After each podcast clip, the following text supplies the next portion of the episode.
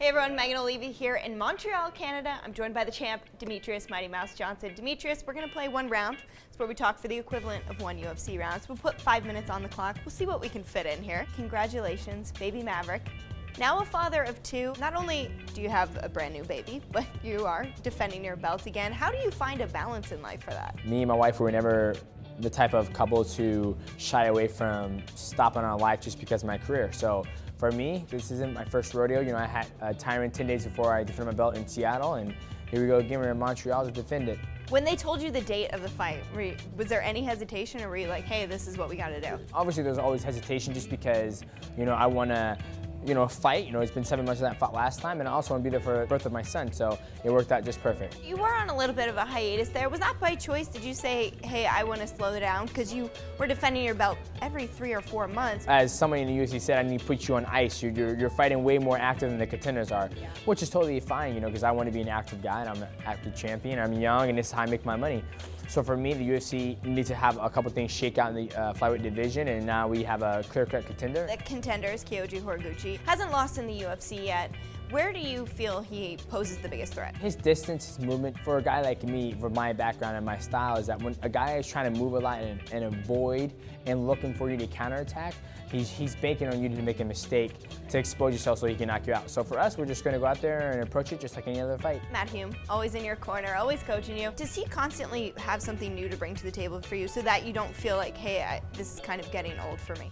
Oh yeah, absolutely. You know, he, he brings uh, fresh stuff to the table. Then he also brings stuff to the to the table that makes me very uncomfortable when I'm training. To where I'm like, this is stupid. Like I don't know why we're doing this, doing this. You know, which is good because you know when it comes to the fight time, it's so much easier. What does he have you doing? That's weird. Uh, just sparring guys who are longer, bigger, and, and they, they, they, imitate Horiguchi. And then, you know, when, you, when somebody's imitating Horiguchi that's 5'11 with a longer reach. Yeah. So it's a lot harder for me to get to him. Whereas when I fight a guy like Horiguchi who's 5'4", well he says he's 5'5", but he's actually 5'4", 5'3". Everybody's always fighting for that extra inch yeah. in, our, in, my yeah. division. um, it becomes a lot easier. You've made a point now to finish basically everyone they've put in front of you. Is that the goal out there now to always go out there and say, hey, not only am I a champion, not only am I dominant, but now I am a finisher, and when we talk about people who finish fights, you're going to include my name. Yeah, absolutely. I always go out there and I always take it to my challengers. Like I haven't had a challenger walk across the cage and like I'm gonna get in your face. I'm gonna I'm taking I'm taking this from you.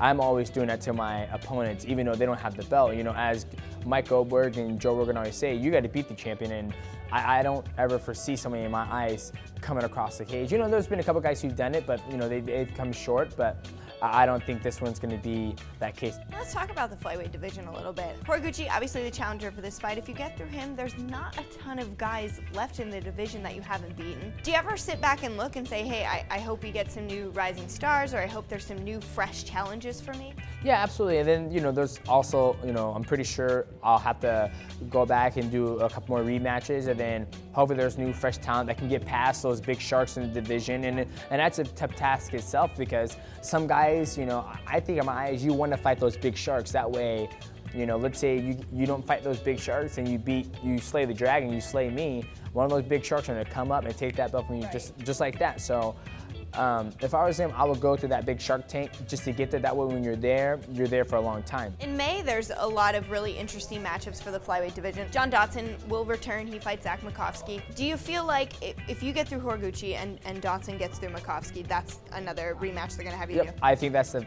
uh, rematch that everybody wants to see, and I'm I'm not shying away from either. I would not mind getting there and, as I like to say, getting that ass again. That's going to be a great fight. Um, but first, you know, I got Kyoji Horiguchi. You seem so laid back about all this. Most of the time when champions are talking about, you know, their belts or their or their role in the division, they're so passionate. They say like, "Well, no one's taking this from me." Is that why you're so successful? Because you're able to have such an easygoing mentality? I would like to think so. I mean, a lot of people are so attached you know, I'm the champion, I'm the best in the world, doing all this and all, yeah. all that stuff, which is fine because, you know, you got to believe in your own hype. But for me, it's, I'm, I'm going to lose one day. I've lost before, so I, I felt it. I've lost a championship fight before, so I, I know how that feels. And I see other people, you know, lose their belts and then they get so, they get in a depression state and all that stuff. And I was like, ah, I'm not all about that. I was like, you know what? I love fighting. I love that I'm the champion.